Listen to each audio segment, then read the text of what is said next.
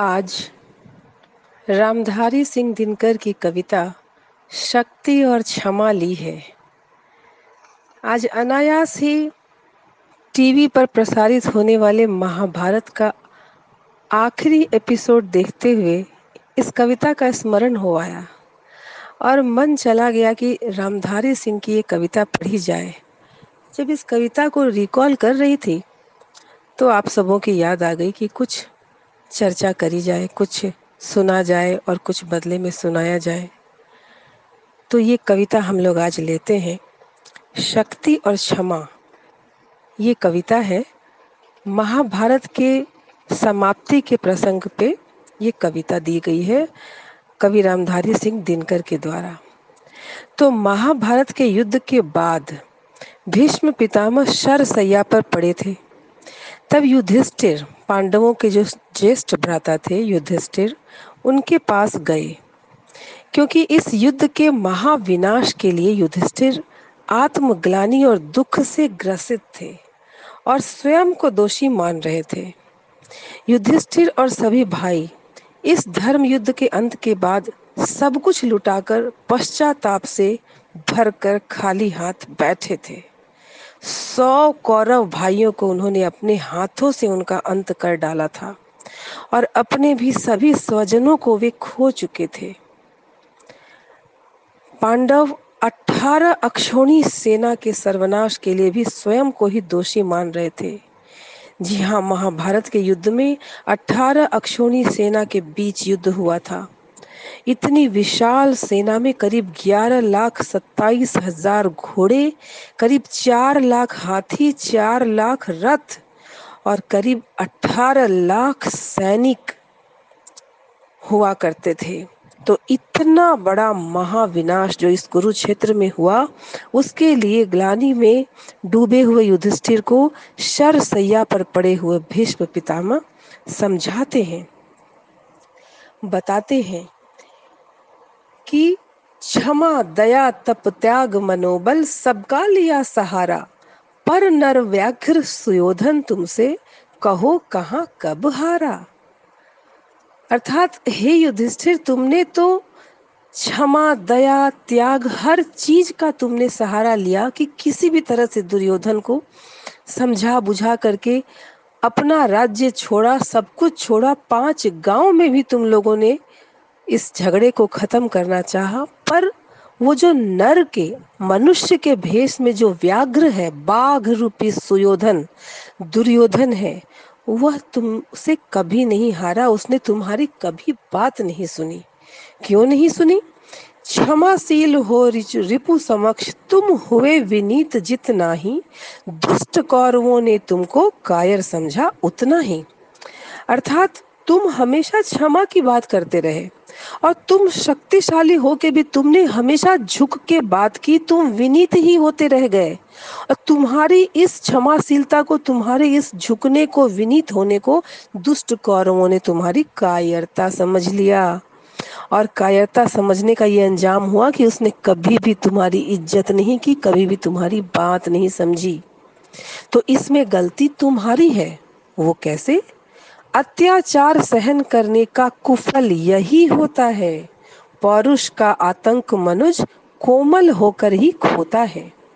अर्थात कि पौरुष आप में कितना भी हो, परंतु अगर आप सामने जो अत्याचारी है, उसके सामने अगर आप कोमल पड़ जाते हो तो आपके पौरुष का अंत हो जाता है। आपका पौरुष खो जाता है। इसलिए क्षमा शोभती उस भुजंग को जिसके पास गरल है, उसको क्या जो दंतहीन, विषहीन, विनीत और सरल है? यहाँ बहुत बड़ी बात कवि ने कही है। ये ध्यान देने की बात है कि क्षमा क्षमा उसको शोभा देती है जिसके पास अपना बल है पौरुष है। एक कमज़ोर व्यक्ति अगर आपको बोलता है किसी बलवान को, जा जा, मैंने तुझे माफ़ किया। तो उसकी क्षमा का क्या औचित्य है? सब हँसते हैं और कुछ नहीं। लेकिन वहीं एक दबंग व्यक्ति, एकदम हृष्ट पृष्ट बलशाली, ताकतवर व्यक्ति किसी कमज़ोर को बोलता है, जा, बच्चे, मैंने तुझे क्षमा किया। तो वो उसको दस बार प्रणाम करके वहाँ से भाग लेता है। अगर एक काला भुजंग नाग आपके सामने है और अगर आपको ये समझ में आ रहा है कि उसके तो दांत ही नहीं है, वो बिना दांत का है, बिना विष का है, आपका कुछ नहीं बिगाड़ सकता तो कभी भी हम लोग उससे डरेंगे नहीं और उसका मज़ाक बनाएँगे, खिलौना बना के छोड़ देंगे। लेकिन अगर हमको पता है कि उस भुजंग के पास जहरीले दांत हैं विश्व से भरे हुए वो हमें कभी भी काट सकता है तो हम उसके पास भी नहीं फटकेंगे। तो भीष्म पितामह के कहने का मतलब था कि तुमने हमेशा क्षमा का सहारा लिया और लेते लेते तुम अपने पौरुष को भी भूल गए और इसीलिए दुर्योधन इतना आगे बढ़ पाया। आगे इसके बाद इस कविता में भीष्म पितामह युधिष्ठिर को श्री राम और समुद्र वाली घटना की याद दिलाते हैं और उसका एग्ज़ाम्पल देते हैं तीन दिवस तक पंथ मांगते रघुपति सिंधु किनारे, बैठे पढ़ते रहे छंद अनुनय के प्यारे प्यारे। उत्तर में जब एक नाद भी उठा नहीं सागर से, उठी अधीर धधक पौरुष की आग राम के शर से। और तब सिंधु देह धरि त्राही त्राही करता आ गिरा शरण में, चरण पूज दासता ग्रहण की बंधा मूढ़ बंधन में। अर्थात यहाँ रामायण की कथा के अनुसार लंका पर आक्रमण करने श्री राम अपनी सेना के साथ समुद्र पर पहुँच चुके थे। समुद्र को पार करना आवश्यक था। उन्होंने समुद्र से रास्ता देने की बहुत प्रार्थना की। तीन दिनों तक वो एकदम विनीत होकर के हाथ जोड़े हुए चुपचाप प्रार्थना करते रहे और प्रतीक्षा करते रहे कि सिंधु उनको रास्ता देंगे, किंतु उनका दुर्बल सा मानव शरीर देखकर समुद्र ने उनको बिल्कुल ही नजरअंदाज कर दिया, उनकी विनय को अनसुना कर दिया। तब राम ने शक्ति के दिव्य मर्म को समझा कि जब तक शक्ति का भय न हो, तब तक कोई विनय को सुनता नहीं है। इस संदर्भ में रामायण का एक दोहा याद आ गया मुझे। विनय हूँ न मानत जलधि जड़, गए तीन दिन बीती, बोले राम सकोप तब भय बिन हो ही न प्रीति। मतलब यहाँ भी वही बात कही गई है जो पितामह भीष्म ने दुर्योधन सहित सॉरी युधिष्ठिर सहित पाँचों भाइयों को कही है कि जब तक भय का, बल का भय न हो, तब तक प्रेम से कोई भी, विनय से कोई भी बात आपकी नहीं मानता है। तब जाकर के तीन दिन के बाद राम ने क्रोध में भरकर अपना अग्निवान निकाला समुद्र को सोख लेने के लिए।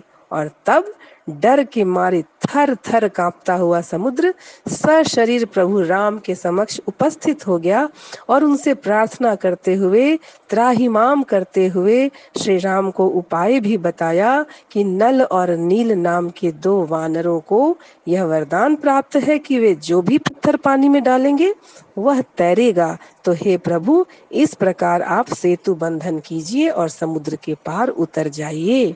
तो जब तक राम प्यार से बात करते रहे तो तब तक सिंधु ने उनकी बात नहीं सुनी और ज्यो ही शक्ति का ट्रेलर दिखलाया, त्यों ही सिंधु त्राहिमाम करते हुए उनके शरण में आ गया। तो कहा, उसके बाद आगे कहा है कवि ने कि सच पूछो तो शर में ही बसती है दीप्ति विनय की। संधि वचन संपूज्य उसी का जिसमें शक्ति विजय की। सहनशीलता, क्षमा तया को तभी पूजता जग है, बल का दर्प चमकता उसके पीछे सब जगमग है।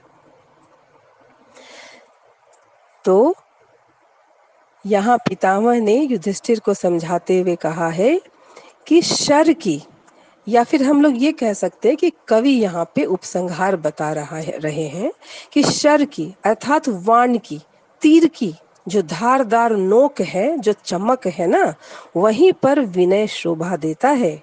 अगर आप में शक्ति है, अगर आप में जीतने का सामर्थ्य है, तभी आपकी समझौते वाली बात भी सुनी जाएगी। अन्यथा नहीं। सहनशीलता, क्षमा, दया के साथ साथ व्यक्ति में पराक्रम तथा शक्ति भी होनी चाहिए। तभी आपकी सहनशीलता की, दया की, क्षमा की कद्र होती है। पौरुष, पराक्रम एवं शक्ति का स्वामी ही किसी को क्षमादान देकर दबा सकता है। और क्षमा भी उसी को करना चाहिए जो आपकी क्षमा की कद्र करे। क्षमा देने वाले की क्षमा के पीछे जब उसके बल का, पौरुष का शक्तिशाली होने का तेज झलकता है, तब उसका यश चारों दिशाओं में फैल जाता है। इस संदर्भ में हम अपने भारत और पड़ोसी देशों के उदाहरण को बड़ी सरलता के साथ इस बात को समझ सकते हैं। भारत के पास भारतीय जो सेना है, वो असंख्य आधुनिक, अत्याधुनिक हथियारों से लैस है, हर तरह से तैयार। किंतु जब तक सत्ता के नुमाइंदों ने कड़ा रुख अख्तियार नहीं किया था, तब तक पड़ोसी देश अनावश्यक हस्तक्षेप हमारी सीमाओं पर बेखौफ किया करते थे। परंतु अब जब हमारी सरकार ने अपना पौरुष दिखलाते हुए कड़ा रुख ज़ाहिर कर दिया है तो तो समझदार को इशारा ही काफ़ी है। तो ठीक है दोस्तों, फिर मिलते हैं ऐसे ही किसी और आकर्षक चर्चा के साथ। राधे राधे